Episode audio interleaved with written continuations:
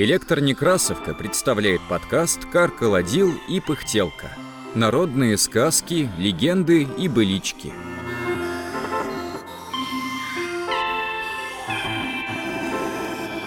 Мальчик. Читает Мария Капинос. Жили в деревне крестьяне.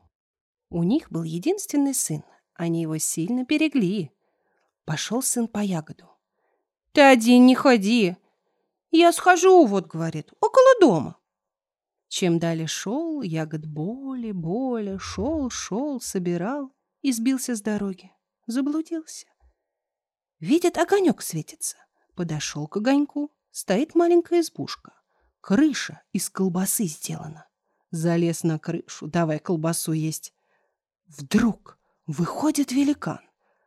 Маленькая избушка, а выходит великан. «Кто там?»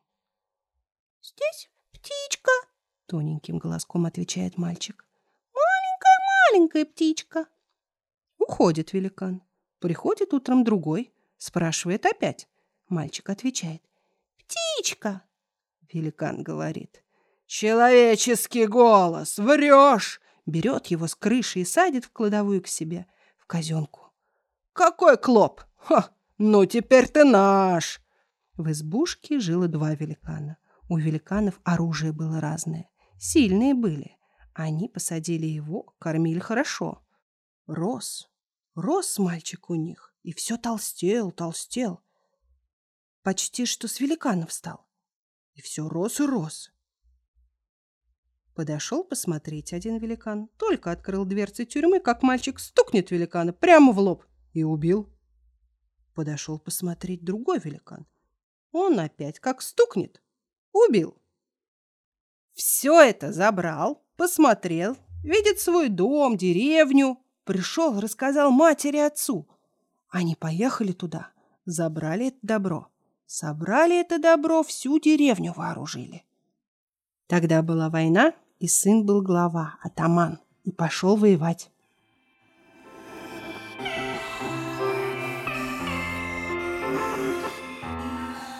Эту сказку записал фольклорист А. Гуревич у Пети Молокова, 14 лет, в селе Горячинск Баргузинского аймака Бурято-Монгольской автономной ССР в 1927 году. Сказка опубликована в книге «Старый фольклор Прибайкалья» в 1939 году.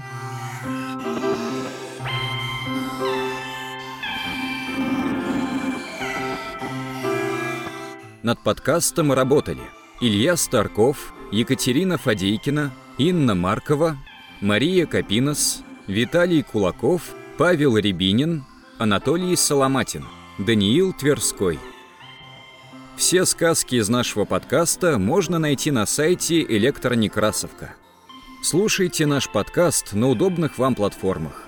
Ставьте оценки, не забывайте подписываться на нас ВКонтакте и Телеграме. Так вы будете в курсе всех наших новостей.